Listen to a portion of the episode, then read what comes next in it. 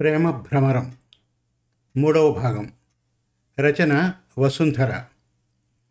గత ఎపిసోడ్లో నా పేరు విచల్. మా పెదనాన్నగారమ్మాయి సరయు. పై చదువులకు అమెరికా వెళ్ళాలనుకుంది సరయు.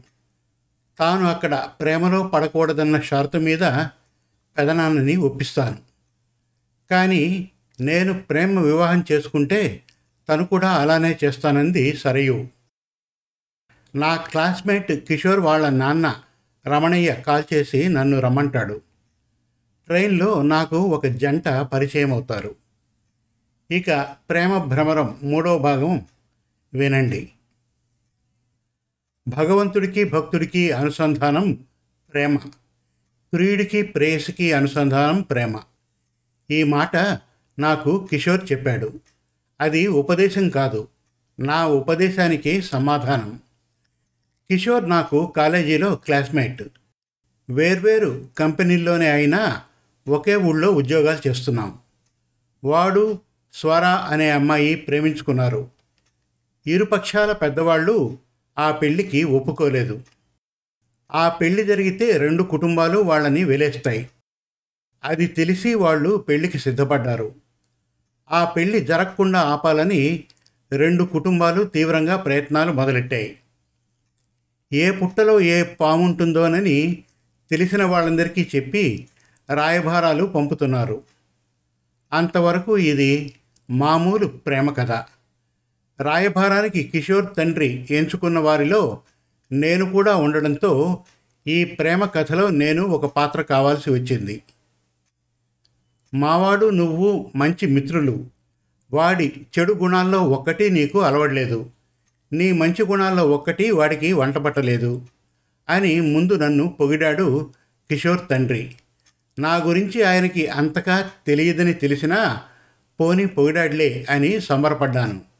అయితే పొగడ్తలో ఎప్పుడూ ఓ క్యాచ్ ఉంటుంది సుమా అని మనస్సు హెచ్చరించింది. ఇది తప్పకుండా మా పెంపకం లోపమే. మగపిల్లాడని చిన్నప్పటి నుంచి కాస్త గారం ఎక్కువ చేశాం. అని పశ్చాత్తాపడ్డాడు నా దగ్గర పశ్చాత్తాపడ్డం కాస్త ఇబ్బందిగా అనిపించింది. అయితే ఎంతో కొంత రాజకీయం ఉంటే తప్ప మనిషి పశ్చాత్తాపడడు అని మనసు హెచ్చరించింది. వాడు మా మాట వినడు. కానీ నువ్వంటే వాడికి మహాగురి. నువ్వు తలచుకుంటే వాడి మనస్సు మార్చి మా కుటుంబాన్ని కాపాడగలవు అన్నారు. వినడానికి బాగున్నా ఇంత గొప్ప సత్యానికి ఆధారాలేమిటో అని మనసు ఎక్కదీసింది. కిషోర్ తండ్రిని చూస్తే మొసలి నోటికి కాలు చిక్కిన గజేంద్రుడిలా ఉన్నాడు. చూపులు నన్ను శ్రీ మహావిష్ణువుని చేయడానికి సిద్ధంగా ఉన్నాయి. సిరికింజప్పుడు లెవెల్లో ఫీల్ అయిపోతున్నావేమో నువ్వేంటో ఆయన కాదు నువ్వు తెలుసుకోవాలి అని హితవు చెప్పింది మనస్సు. మనసుని కాస్త పక్కన పెట్టి నా ఆలోచనల్ని కిషోర్ మీదికి మళ్ళించాను అసలు కిషోర్ ఇలా చేశాడంటేనే నాకు ఆశ్చర్యంగా ఉంది. వాడికి వాళ్ళ అమ్మా నాన్న మాట వేదం. కాలేజీలో పరీక్ష ఫీజు కట్టడానికి వాళ్ళ నాన్న పెట్టించిన ముహూర్తం పాటించేవాడు. వాడి బట్టల సెలక్షన్ వాళ్ళమ్మ చేస్తుందని గర్వంగా చెప్పేవాడు. అమ్మ చెప్పిందని కాలేజీలో కొంచెం ఫాస్ట్గా ఉండే అమ్మాయిలకు వీలైనంత దూరంలో ఉండేవాడు. సినిమాలు తన కుటుంబంతోనే చూసేవాడు. ఎప్పుడైనా ఫ్రెండ్స్తో వెళ్ళినా తల్లిదండ్రులు అప్రూవ్ చేసిన వాటికే వెళ్ళేవాడు. అమ్మ కూచి నాన్న కూచి అని కొందరు వాణ్ణి ఎగతాళి చేస్తే పట్టించుకునేవాడు కాదు. పెద్దవాళ్ళ మాట వినకపోతే తప్పు కానీ వినడం తప్పు కాదు కదా అనేవాడు.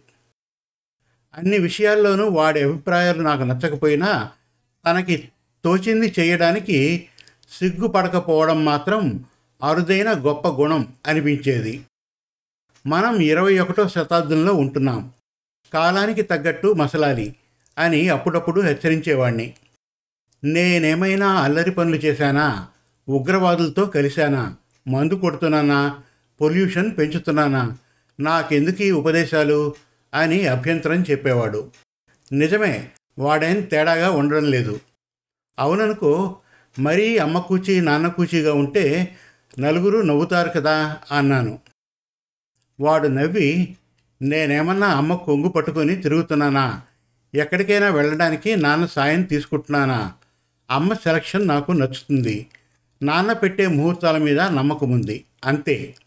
నువ్వెప్పుడైనా మా ఇంటికి వస్తే తెలుస్తుంది. ఇంట్లో చాలా విషయాల్లో నా మాటే నెగ్గాలి. నన్ను కాదనే ధైర్యం మా వాళ్ళకెవరికీ లేదు. మా బామ్మైతే నన్ను పెంకి ఘటాన్ని చేశారని అమ్మని నాన్నని తిట్టిపోస్తూ ఉంటుంది అన్నాడు. వాడు తనని కవర్ చేసుకుంటున్నాడో నిజమే చెబుతున్నాడో అప్పుడు నాకు తెలియలేదు. కానీ ఈ విషయం తెలిసిన మరో మిత్రుడు అన్నాడు వీడు చెప్పింది నిజమైతే ఏదో రోజున వీడు ప్రేమలో పడి పెద్దవాళ్ళని ఎదిరిస్తాడు అన్నాడు. ఇప్పుడు అదే నిజమైంది. పరీక్ష ఫీజు కట్టడానికి తండ్రి పెట్టిన ముహూర్తాన్ని అనుసరించిన వాడు వేసుకునే బట్టల ఎంపికకి తల్లిపై ఆధారపడినవాడు ఇప్పుడు తన జీవిత భాగస్వామి ఎంపికని తనే చేసుకున్నాడు. అది వారి ఇష్టానికి అభిష్టానికి వ్యతిరేకంగా. తండ్రి అసహాయుడై తన పెంపకంలో లోపం ఉందని వాపోతూ నన్ను పిలిచాడు. తన వల్ల కాని పని నేను చెయ్యగలనని ఆశపడుతున్నాడు. నాకు తెలుసు ఏ పుట్టలో ఏ పాముంటుందోనని ఆయన నన్ను పిలిచాడని. నేను పుట్టలో పాముని కాదు. గోదావరి ఈదేవాడికి కుక్కతోక లాంటి వాణ్ణని నాకు తెలుసు. కానీ అంత పెద్ద మనిషి నాలాంటి సామాన్యుణ్ణి శ్రీ మహావిష్ణువు అన్నట్టు చూస్తే ఎలా లైట్ తీసుకోగలను? ఏదో సాధించాలన్న పట్టుదలతోనే వాడి గదికి వెళ్ళాను. ఈ ప్రేమ గీమ అన్నవి చిన్నప్పటి నుంచి నచ్చబన్న ముద్ర ఎలాగో నా మీద పడింది. అది నా పట్టుదలకు తోడైంది అయితే నేను ప్రేమ పెళ్ళిళ్ళకి వ్యతిరేకినని వాడి దగ్గర నొక్కించి ప్రయోజనం ఉండదని నాకు తెలుసు. అందుకే పాతికేళ్ళు పెంచి పెద్ద చేసిన అమ్మా నాన్నల ప్రేమ కంటే నిన్న కాక మొన్న పరిచయమైన స్వర ప్రేమ నీకెక్కువైందా అని ఇలాంటప్పుడు అంతా వాడే రొటీన్ సెంటిమెంటల్ డైలాగ్ వాడాను. కానీ కిషోర్ ప్రేమలో ముదిరిపోయినట్లున్నాడు. అమ్మా నాన్న పాతికేళ్ళు పెంచారంటున్నావు. నా వయసు ఇప్పుడు ఇరవై ఆరు అంటే వాళ్ళు ఏడాది మిస్ అయ్యారు. ఆ ఏడాదిలో వాళ్ళ ప్రేమ పలచనైపోయిందేమో అన్నాడు వెంటనే. పోనీలే డైలాగ్ మారుస్తాను. ఇరవై ఆరేళ్ళు పెంచి పెద్ద చేసిన అమ్మా నాన్నల ప్రేమ కంటే అని ఏదో అనబోతుండగా అది సరే స్వర నాకు నిన్నగాక మొన్న పరిచయమైందన్నావు. కానీ మేము ప్రేమించుకోవడం మొదలెట్టే ఏడాది దాటింది అన్నాడు కిషోర్. నాయన కోడిగుడ్డుకి ఈకలు పీకకు అని అదిగో అప్పుడే ఏదో అనబోతున్నావు అర్థమైందిలే. నువ్వు నాకు నాయన ఎప్పుడయ్యావనేగా? ఇప్పుడు నేను వాడినవన్నీ పెద్ద మనుషులు వాడే పడికట్టు పదాలు. వాటి అర్థం ఆరా తీయకూడదు. అర్థం చేసుకోవాలి అన్నాను. ఇంతకీ నువ్వు నాకంటే పెద్ద మనిషి ఎప్పుడయ్యావు? అన్నాడు కిషోర్. వాడు వయసులో నాకంటే రెండో మూడో నెలలు పెద్ద. ఇది వయసుతో వచ్చే పెదరికం కాదు. ఎప్పుడైతే ప్రేమలో పడ్డావో అప్పుడే నువ్వు కాస్త చిన్నవాడివయ్యావు ప్రేమలో పడలేదు కాబట్టి నాలో ఇంకా ఏ మార్పు లేదు. కాబట్టి లేనిపోని లాజిక్కులు తీయక చెప్పేది జాగ్రత్తగా విను. ప్రేమంటే అమ్మది ప్రేమంటే నాన్నది ప్రేమంటే రక్త సంబంధీకులది.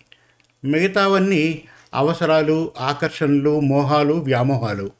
వాటికి మనం ప్రేమ అనే పేరు పెట్టి అసలు సిసలు ప్రేమకు దూరమవుతూ ఉంటాం అన్నాను. కిషోర్ నాకేసి అదోలా చూసి అదోలాగే నవ్వాడు. ఆ నవ్వు నాకంటే బాగా పెద్దవాడు నా అమాయకత్వాన్ని చూసి నవ్వినట్లుంది. నీ నవ్వుతో జవాబు ఇవ్వకుండా తప్పించుకోలేవు.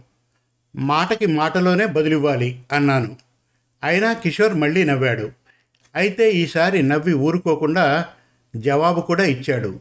ఆ జవాబులో నాకు కూడా స్వానుభవమైన కొన్ని జీవిత సత్యాలున్నాయి.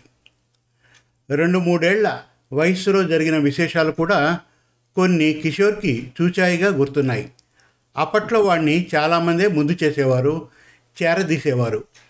కాసేపు వాళ్ళు చాలా నచ్చేసేవారు. కానీ వాళ్ళతో కొద్ది క్షణాలు గడపగానే వాడికి అమ్మ గుర్తొచ్చేది. అమ్మ లేకుండా ఉండలేని అనిపించేది అదే వాడికి ఐదారేళ్ళు వచ్చేసరికి అమ్మ పెంపకం తీరు మారింది. అల్లరి చేస్తే తిట్టేది. చెప్పిన మాట వినకపోతే కసిరేది. వాణ్ణి ఉత్తమంగా తీర్చిదిద్దాలన్న తాపత్రయంలో క్రమశిక్షణ పాటించమనేది. నియమాలు విధించేది. అవి వాడికి నచ్చేవి కాదు. ఎదురు తిరిగేవాడు. అప్పుడు అమ్మవాడిని మృదువుగానే అయినా శిక్షించేది. వాడు ఏడ్చేవాడు. అలాంటప్పుడు బామ్మ వాణ్ణి వెనకేసుకొచ్చి అమ్మని గట్టిగా మందలించేది. చిన్న పిల్లాడు వాడి మీద ఆంక్షలు పెట్టావంటే నేను ఊరుకోను అని దెబ్బలాడేది కూడా. దాంతో కిషోర్కి బామ్మ అమ్మ కంటే ఎక్కువగా నచ్చేసేది. అయితే అందులో వాడికి కొన్ని ఇబ్బందులు ఎదురయ్యాయి. బామ్మకి సేవలు చేయించుకోవడమే తప్ప చేయడం రాదు. మనవణ్ణి కూడా దూరం నుంచి ముద్దులాడడమే తప్ప ఎప్పుడూ చేయి జాపి ఎత్తుకోలేదు. ఇంటి పనుల సంగతి సరే. మనవడి పనుల్లో కూడా ఆమె వేలి గోరు కూడా తగలనివ్వదు.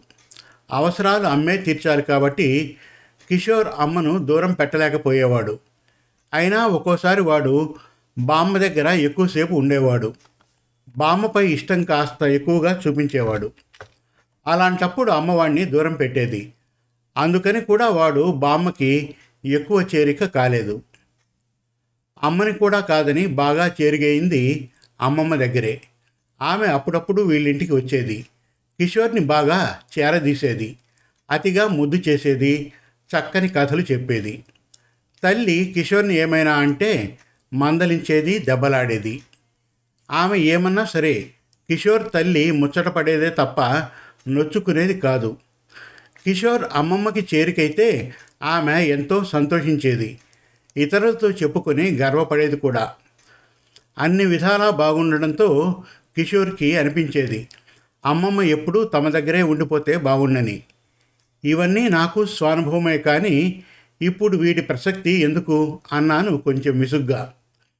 ఏమీ చేయలేని అసహాయ దశలో అమ్మ ప్రేమ నాకు ఆనందాన్నిచ్చిన మాట నిజమే కానీ అవసరాలు మారుతుంటే వేరే చోట ప్రేమను వెతుక్కునే ప్రయత్నాలు ఐదేళ్ళ వయసు నుంచే మొదలెట్టా నేను అన్నాడు కిషోర్. అర్థమైంది. అప్పట్లో కిషోర్ తనకేమాత్రమూ ఇబ్బంది కలిగించని విషయాల్లో మాత్రమే తల్లిదండ్రుల మాటల్ని బుద్ధిగా పాటించేవాడు. కానీ మానసికంగా వాళ్ళని కొంత దూరంలో ఉంచేవాడు. ఇప్పుడు కిషోర్కి కొత్త అవసరాలు సరదాలు కావాల్సి వచ్చాయి. అవి తీర్చడానికి అమ్మ కాదు అమ్మాయి కావాలి.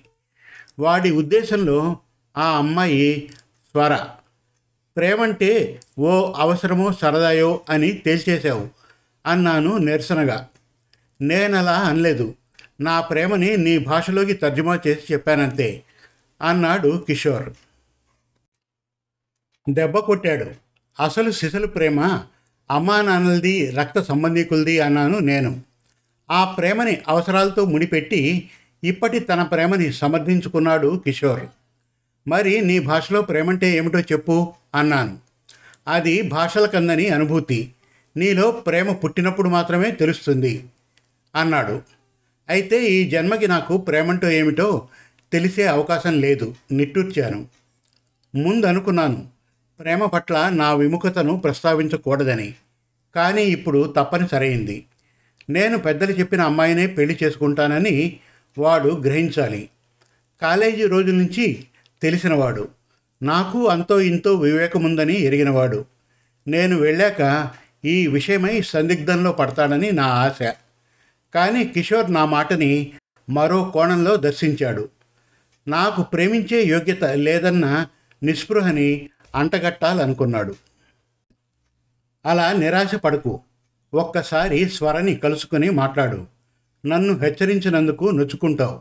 అంతేకాదు ప్రేమంటే ఏమిటో నీకు ఈ జన్మలోనే తెలుస్తుంది అన్నాడు కిషోర్. ఊహించలేదు వాడలాగంటాడని. వాడి మాటల్లో మరో కోణాన్ని వెతకడానికి కొన్ని క్షణాలు పట్టింది. తను నిన్ను ప్రేమలోకి దింపడమే కాక ప్రేమ గురించి ఇతరులకు ప్రవచనాలు చెప్పడం కూడా మొదలెట్టిందా? నీ స్వర అన్నాను చిరాగ్గా. కాలానుగుణంగా ప్రవర్తించడంలో తప్పేముంది? ఈ శతాబ్దం నాది అన్నాడు మహాకవి శ్రీశ్రీ ఇరవయో శతాబ్దంలో. సరేనన్నాం. ఇప్పుడు ప్రవచనాలు వచ్చి ఈ ఇరవై ఒకటో శతాబ్దం మాది అంటున్నాయి. దాందేముంది? సరేనందాం. నీకు తెలియదేమో నేను ప్రవచనాలకు విముఖుణ్ణి అన్నాను. అరే అంటే నువ్వు సంప్రదాయాన్ని పాటించేది ఒక్క పెళ్ళి విషయంలోనేనా? అన్నాడు కిషోర్. గట్టి దెబ్బే కొట్టాడు. ప్రవచనాలు మన సంప్రదాయంలో భాగం. వాటిని చిన్నబుచ్చడం వాటికి విముఖంగా ఉండడం కనీసం సంప్రదాయవాదులమని చెప్పుకునే వారికి తగదు. వేదాలు పురాణాలు వంటి అతి ప్రాచీన సాహిత్యాన్ని అవపోసన పట్టిన పండితుల ప్రవచనాలకు నేనెప్పుడూ విముఖుణ్ణి కాదు. నా విముఖత ప్రేమ ప్రవచనాల మీద వివరణ ఇచ్చాను. నువ్వు నాకు సంజాయిషీలు వివరణలు ఇవ్వనక్కర్లేదు. ఒక్కసారి స్వరని కలుసుకో. నీకు తోచింది నువ్వు చెప్పు. తను చెప్పింది విను. ఆ తర్వాత నా దగ్గరకు వచ్చి నీకు తోచిన ఉపదేశం చేయి. బుద్ధిగా వింటాను.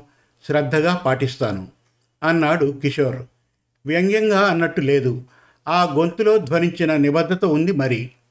ఎంత నిబద్ధత అంటే నన్ను ఆరాధించే కజిన్ సిస్టర్ సరయుని గుర్తు చేసింది. తెల్లబోయాను. నాకు మాత్రం కిషోర్ మాటిస్తున్నట్టు లేదు. సవాల్ చేస్తున్నట్లు ఉంది. ఇంతకీ కిషోర్ నాకు చెప్పదలుచుకుందేమిటి? ఒక్కసారి స్వరని కలుసుకుంటే నా ఆలోచనలు పూర్తిగా మారిపోతాయనా? ఆయన ఎందుకు మారిపోతాయి? ఎలా మారిపోతాయి? ఆలోచిస్తే స్వర అందమైనది. అందమైన ఆడపిల్లని నొప్పించాలని నా వయస్సు యువకుడెవరూ అనుకోడు. నేను స్వరని కలుసుకుని మా కిషోర్ని పెళ్ళి చేసుకోకు అని చెప్పగలనా? ఆమె ప్రేమ కథకి నేను విలన్ అన్న భావన ఆమెలో రేగడం భరించగలనా? అదేనా కిషోర్ ధైర్యం? అప్పుడు నాకు సరయు గుర్తుకొచ్చింది. పెద్దలు చెప్పిన పెళ్ళి చేసుకోమని ఆమెని ప్రబోధించాను. నా ప్రబోధాన్ని తెలివిగా నాకే తిప్పికొట్టింది ఆమె పెద్దలు చెప్పిన పెళ్ళి చేసుకోవడం ఆశయం నాకు.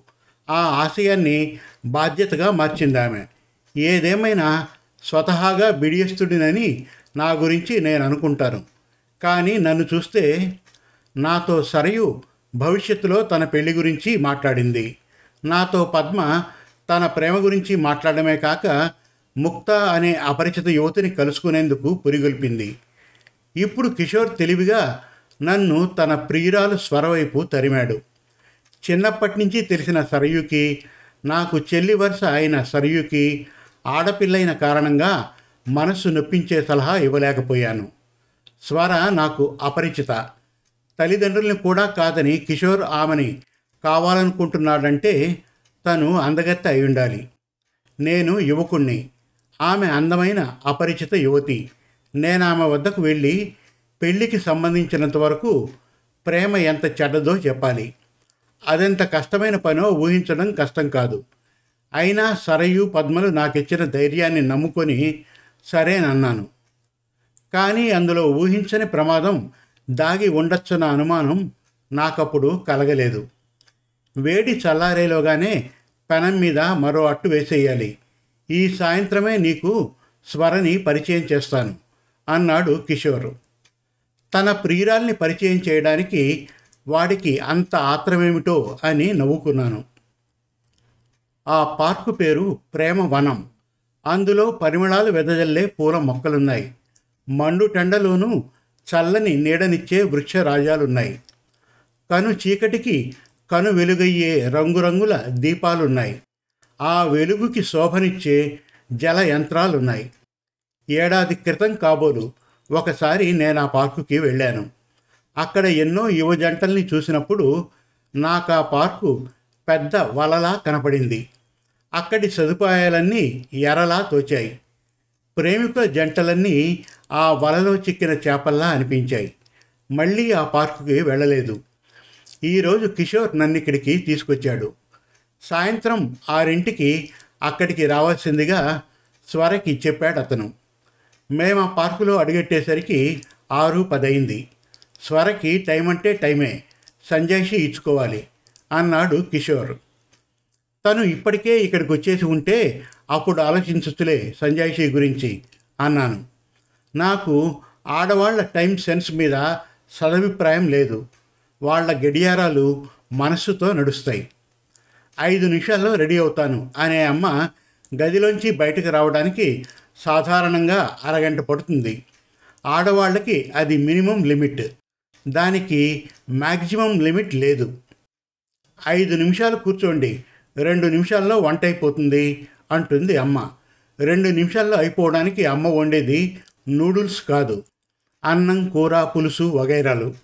నూడిల్స్కి రెండు నిమిషాలంటే రెండు నిమిషాలే కావచ్చేమో. అమ్మకి రెండు నిమిషాలంటే అరగంట నుంచి రెండు గంటల దాకా కావచ్చు. అమ్మ కోసం గడియారాల్ని వేరే తయారు చేయాలి అన్నాను ఒకసారి నేను.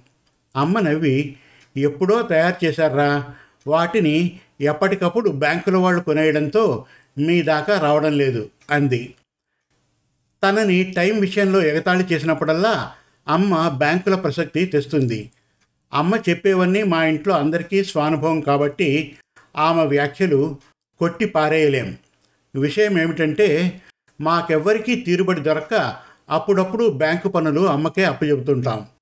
చాలా పనులు మొబైల్ బ్యాంకింగ్లో అయిపోయినా అడపాదడపా పర్సనల్గా బ్యాంకుకి వెళ్ళాల్సి ఉంటుంది కదా? అందుకు. బ్యాంకులో గోడకు వేలాడదీసిన ఓ బోర్డు మీద మీరు స్టవ్ మీద నూడిల్స్ పెట్టండి. అవి ఉడికేలోగా మా బ్యాంకులో కొత్త అకౌంట్ తెరవచ్చు అని వ్రాసి ఉన్నది అమ్మకి కంటత. చెక్కు డిపాజిట్కి వెళ్ళాను. గంట పట్టింది. కేవైసీలు ఇవ్వడానికి వెళ్ళాను. గంటన్నర పట్టింది. ఇవి ఎక్సెప్షన్స్ అనుకో ఏ పనికి అరగంట తక్కువ పట్టదు. ఒక్క ఆ బోర్డు తగిలించడానికి తప్ప అంటుంది అమ్మ.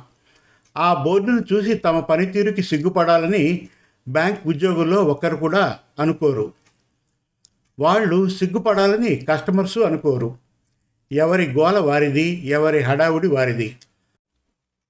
అందరికీ నీకు లాంటి పరిశీలన స్పందన ఉంటే మన దేశం ఇప్పటికే ఎక్కడో ఉండేది అని ప్రతి ఒక్కరం ఆమెని మెచ్చుకుంటాం. ఇలాంటి మెప్పు అమ్మని సంబరపెట్టదు. మన దేశంలో ఇంచుమించు అందరికీ విమర్శ ఒక హాబీ అట. ఎంత గొప్ప సమస్యనైనా ఓసారి విమర్శించేసి మర్చిపోతామట.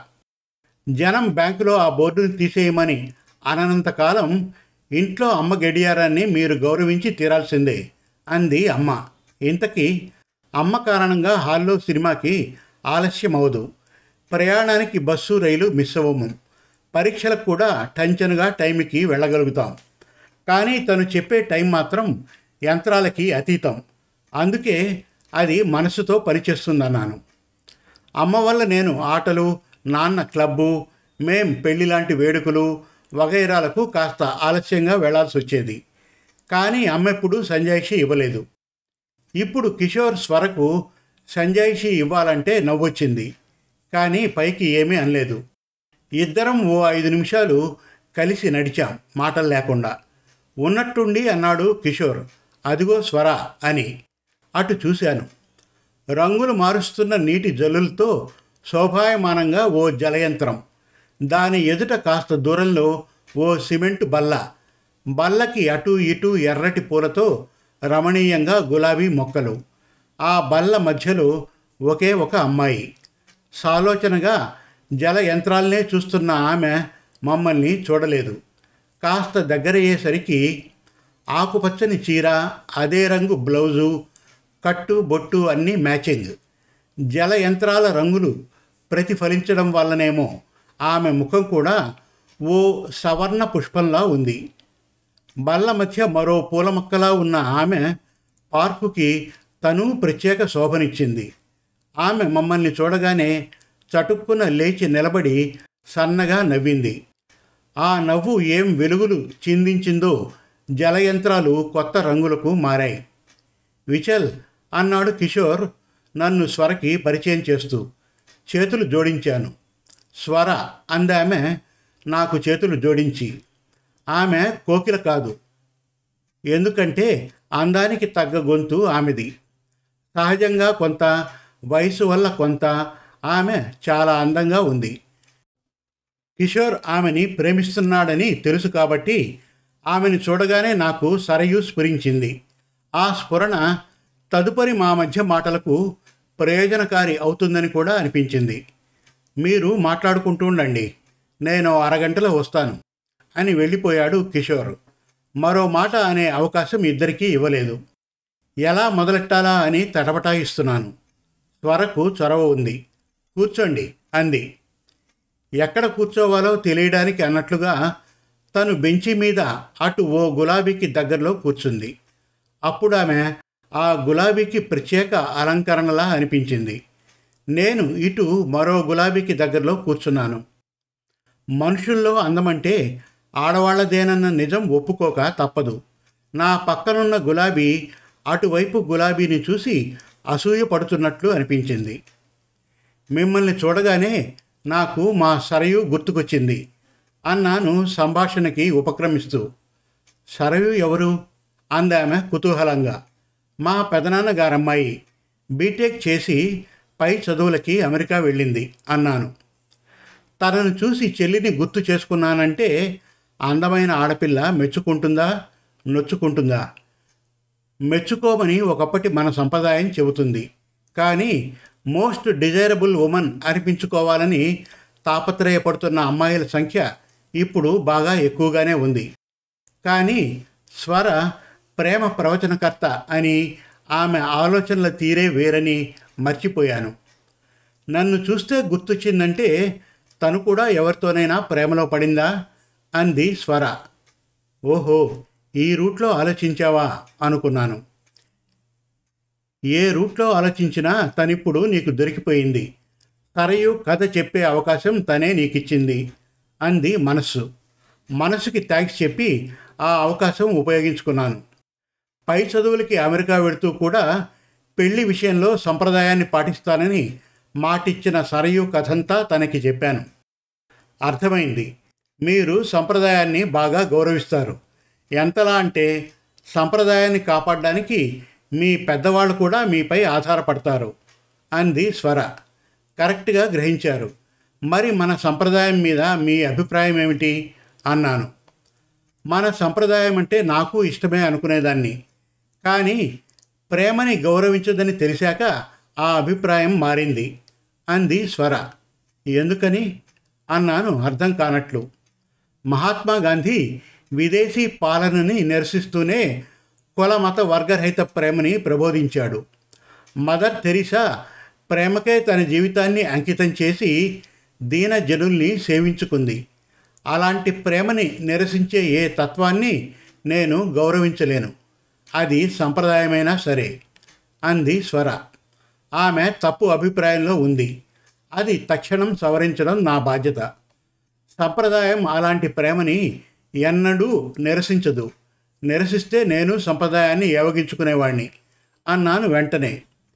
అలాంటి ప్రేమని నిరసించదన్నారు. మరి సంప్రదాయం ఎలాంటి ప్రేమని నిరసిస్తుంది? అంది స్వర తను వెంటనే. మంచి ప్రశ్న. నేను ఆమెకు ఏం చెప్పాలని వచ్చానో అది చెప్పడానికి అవకాశం ఇచ్చే ప్రశ్న. అప్పటికి నాకు ఆమెతో మాట్లాడడానికి బెరుకు కూడా తగ్గిందేమో. మహాత్ముడి ప్రేమలోనూ మదర్ తెరిసా ప్రేమలోనూ స్వార్థం లేదు. స్వార్థమున్న ప్రేమల్ని మాత్రమే సంప్రదాయం నిరసిస్తుంది అన్నాను. అంటే నా ప్రేమని సంప్రదాయం నిరసించదన్నమాట అంది స్వర చటుక్కున. విషయంలోకి తనే వస్తుందనుకోలేదు. వచ్చినా అంత తొందరగా వస్తుందనుకోలేదు. నా ప్రశ్నని తన ప్రేమని సమర్థించుకుందుకు ఉపయోగించుకుంటుందని మొదలే అనుకోలేదు. ఓ క్షణం ఏమనాలో తెలియలేదు. కిషోర్ చెబితే ఏవో అనుకున్నాను. మీరతడికి నిజంగా చాలా మంచి మిత్రులు. అంది స్వర తనే మళ్ళీ. తెలివైనది. వచ్చిన ప్రతి అవకాశాన్ని నన్ను తన పక్షాన కలిపేసుకుందుకు ఉపయోగించుకునే ప్రయత్నం చేస్తోంది. అదే తెలివిని ఆమెపై తిప్పి కొట్టాలి. కానీ అందమైన ఆడపిల్ల. ఏం తిప్పి కొట్టినా ఆమె మనస్సు నొచ్చుకోకూడదు. మంచి మిత్రుడని నేను అనుకోవడం కాదు. వాడు అనుకుంటున్నాడన్నమాట. చాలా సంతోషం అన్నాను. ఆమె మృదువుగా నవ్వింది. ఎంత బాగా అంటే ఆ నవ్వు మళ్ళీ మళ్ళీ చూడాలనిపించింది. ఆమె పెదాలపై ఆ నవ్వు మాయమైతే అందుకు కారణం నేనే అయితే నన్ను నేనే క్షమించుకోలేను. మీరు కిషోర్ ప్రేమించుకుంటే ఆ ప్రేమకి పెద్దల అంగీకారం లభించడం ఇంకా సంతోషంగా ఉంది అన్నాను. లభించలేదని నాకు తెలుసు. కానీ తెలివిని తిప్పి కొట్టడం అంటే అలాగే ఉంటుంది. ఆమె తడబడి అదోలా చూసింది. ఈ మాట మీకెవరు చెప్పారు? అంది. మీ ప్రేమని సంప్రదాయం నిరసించదన్నారు కదా. సంప్రదాయం అంటే పెద్దలే కదా. రెండు రెళ్ళు నాలుగు అన్నాను. ఆమె నవ్వింది. ఇందాకటి కంటే మనోహరంగా. మీకలా అర్థమైందా? అంది. ఉన్నట్టుండి నాలుగు వైపుల నుంచి చల్లని గాలి అలలా వచ్చింది. ఆ తాకిడికి కాబోలు జల యంత్రాల నీటి జల్లులు మా మీదకు మళ్ళాయి. ఆమెకు ముఖం తడిసింది. నాకు భుజం తడిసింది. ఇద్దరం ఆ జల స్పర్శానుభూతిని ఆస్వాదించామే తప్ప తుడుచుకునే ప్రయత్నం చేయలేదు. అప్పుడు ఆమె ముఖం చిన్ని చిన్ని ముత్యాలు అద్దిన పెద్ద ముత్యంలా ఉంది. అవును నాకు అలాగే అర్థమైంది. అందుకే సంతోషంగా అనిపించింది అన్నాను. అది నిజం కాదని నాకు తెలుసు. కానీ నా ముఖ భావాల్లో అది ఆమె పసిగట్టలేదని నాకు నమ్మకమే. అయితే మీకు అసలు విషయం చెప్పాలి. నేను కిషోర్ని ప్రేమించడం లేదు. అంది స్వర. ఉలిక్కి పడ్డాను. ఊహించలేదేమో. ఆ మాట నాకు షాక్ ఇచ్చింది కూడా. అదేమిటి? అన్నాను అప్రయత్నంగా. నేను భవన్ని ప్రేమిస్తున్నాను. ఆ విషయం కిషోర్కి తెలుసు. అందామె. నేను అడగాలనుకున్న ప్రశ్నకి అడగకుండానే జవాబిచ్చింది. ఆ జవాబులోనూ షాక్ ఉంది భవన్ ఎవరు? అన్నాను అప్రయత్నంగా. చెప్పానుగా నేను భవన్ని ప్రేమిస్తున్నానని. అదే జవాబన్నట్టు అందామె. భవన్ ఎవరైతేనేం ఆమె ప్రియుడు. నాకు సంబంధించి భవన్ గురించి అంతకంటే పరిచయం అవసరం లేదని ఆమె అభిప్రాయమా? అంతేనేమో అనిపించింది. నేను కిషోర్ స్వరల ప్రేమని భంగం చేయాలనుకున్నాను. ముందు కిషోర్తో ప్రయత్నించాను. అతడు నన్ను స్వరకు పరిచయం చేసి వదిలేశాడు. తను కిషోర్ని కాకుండా వేరే అతన్ని ప్రేమిస్తుంటే ఆ విషయం కిషోర్కి కూడా తెలుసుంటే ముందు కిషోర్ని ఇప్పుడు స్వరని నేనెందుకు కలుసుకున్నట్టు? కిషోర్ మా ఇద్దరిని ఎందుకు కలిపినట్లు? నాకంతా అయోమయంగా అనిపించింది. మీరు ఎవరో భవన్ని ప్రేమిస్తున్నారు ఆ విషయం కిషోర్కి తెలుసు. కానీ కిషోర్ నాకు మీరిద్దరూ పరస్పరం ప్రేమించుకుంటున్నట్లు చెప్పాడు. అది అబద్ధమైతే వాడు నాకు ఆ అబద్ధం ఎందుకు చెప్పినట్లు అన్నాను. స్వర నవ్వింది. స్వతహాగా మీకు బిడేమట కదా? ఆడవాళ్ళకు ఆవిడ దూరంలో ఉంటారట కదా? మీరు నన్ను కలుసుకోవడానికి అబద్ధం చెప్పక తప్పదని కిషోర్ నాతో అన్నాడు అంది. అంటే అబద్ధం చెప్పడానికి కిషోర్ స్వర అనుమతి కూడా తీసుకున్నాడనమాట ఆమె నిజమే చెబుతోందనుకోవాలి. ఎందుకంటే నాకు బిడియమని ఆడవాళ్ళకు ఆమె దూరంలో ఉంటానని కిషోర్ ఆమెకు నిజమే చెప్పాడు. కానీ ఇంతకీ మీరిద్దరూ ప్రేమించుకుంటున్న విషయం ముందు నాకు వాడి తల్లిదండ్రుల ద్వారా తెలిసింది. వాడు వాళ్ళకి అబద్ధం చెప్పాడా? అన్నాను. అంది స్వర. ఎందుకీ అబద్ధాలు? అన్నాను ఆశ్చర్యంగా. కిషోర్ నాకు మంచి మిత్రుడు. నా ప్రేమకి తన సాయం అవసరమైంది. ఆ సాయానికి మీ జత అవసరమని తను అనుకున్నాడు అందామె. ఇలాంటి విషయాల్లో సాయపడే శక్తి ఆసక్తి నాకు లేవని వాడికి తెలుసు అన్నాను. మీరు తనకి మంచి మిత్రులని తన మాట కాదనరని కిషోర్ చెప్పాడు. ఏడ్చినట్లుంది. నేను ఇక్కడికి వచ్చిందే వాడి ప్రేమని చెడగొట్టాలని. తన ప్రేమ విషయంలో సాయపడాలంటోంది ఈమె. నేను ఆడవాళ్ళకి ఆమె దూరంలో ఉంటానని చెప్పిన కిషోర్ ప్రేమ వ్యవహారాలకి అంతకంటే దూరమని మీకు చెప్పలేదా? అన్నాను. ఏమీ అనుకోరంటే ఓ మాట. నేను మీకు అపరిచితను. మనమిద్దరం ఇందాకటి నుంచి మాట్లాడుకుంటున్నాం. మీరు ఆడవాళ్ళకి ఆమెడ దూరమని ఒక్క క్షణం కూడా నాకు అనిపించలేదు అంది స్వర. కంగు తిన్నాను. నిజమే ఇందాకటి నుంచి ఆమెతో మాట్లాడుతున్నాను. బిడియ పడ్డానని నాకు అనిపించలేదు. ఇప్పుడు ఆమె నన్ను అభినందించిందా తప్పు పట్టిందా? మీరు చెప్పింది నిజమే అన్నాను. నా గొంతులో కొద్దిగా అపరాధ భావం. అందుకు కారణం నాకు తెలుసు. మిత్రుడిపై మీకున్న అభిమానం మీ బెరుకుని జయించింది అందామె. ఆ మాటకి నా అహం కొంచెం తృప్తిపడింది. కానీ ప్రేమ వ్యవహారాల పట్ల నాకున్న విముఖతను మాత్రం ఏ శక్తి జయించలేదు అన్నాను. మీ విముఖత ప్రేమ వ్యవహారాల పట్ల కాదు. సంప్రదాయం నిరసించని ప్రేమని మీరు మనస్ఫూర్తిగా సమర్థిస్తారని కిషోర్ అన్నాడు. అంది స్వర. ప్రేమని సంప్రదాయం సమర్థించడమా? ఇంపాసిబుల్ అనేశాను. అన్నప్పుడు ఎదుటనున్నది అందమైన ఆడపిల్లని కూడా స్ఫురించలేదు. మాట కాస్త కటువుగానే వచ్చింది. స్వర నొచ్చుకుంటుందని అనుకున్నాను. కానీ ఆమె అభిమానంగా నా వంక చూసి నా ప్రేమ కథ వింటే తప్పక మీ అభిప్రాయం మార్చుకుంటారు అంది. అంటే ఆమెది ఉత్త ప్రేమ కాదు ప్రేమ కథ. ఆ ప్రేమ కథని నాకు వినిపించాలనుకుంటుందని అర్థమైంది. విచిత్రమైన పరిస్థితి. ఒక అపరిచిత యువతి ఒక అపరిచిత యువకుడికి తన ప్రేమ కథ వినిపిస్తోంది. చెప్పండి అన్నాను. ఆమె గొంతు సవరించింది. భవన్ స్వరకి బావ. చిన్నప్పటి నుంచి కలిసి పెరిగారు. ఒకరి భావాలు ఒకరికి తెలుసు. ఒకరి అభిరుచులు ఒకరికి తెలుసు. ఇద్దరికీ ఒకరంటే ఒకరికి ప్రాణం. పెద్దలు వాళ్ళిద్దరికీ పెళ్ళి చేయాలనుకున్నారు ఏడాది క్రితం.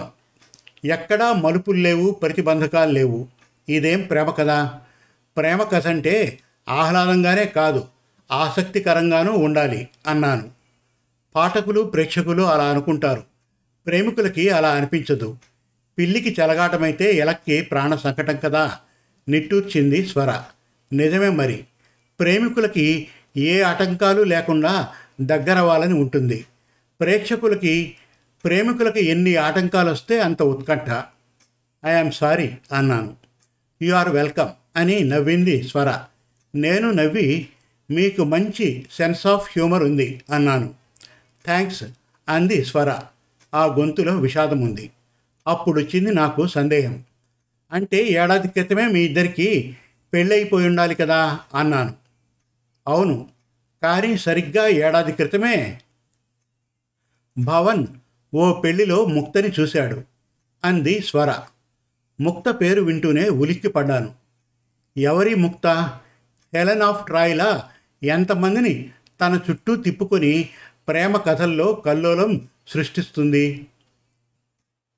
ఇంకా ఉంది. ప్రేమ భ్రమరం. Episode four. త్వరలో మరిన్ని చక్కటి తెలుగు కథల కోసం కవితల కోసం వెబ్ సిరీస్ కోసం మన తెలుగు కథలు డాట్ కామ్ విజిట్ చేయండి. Thank you.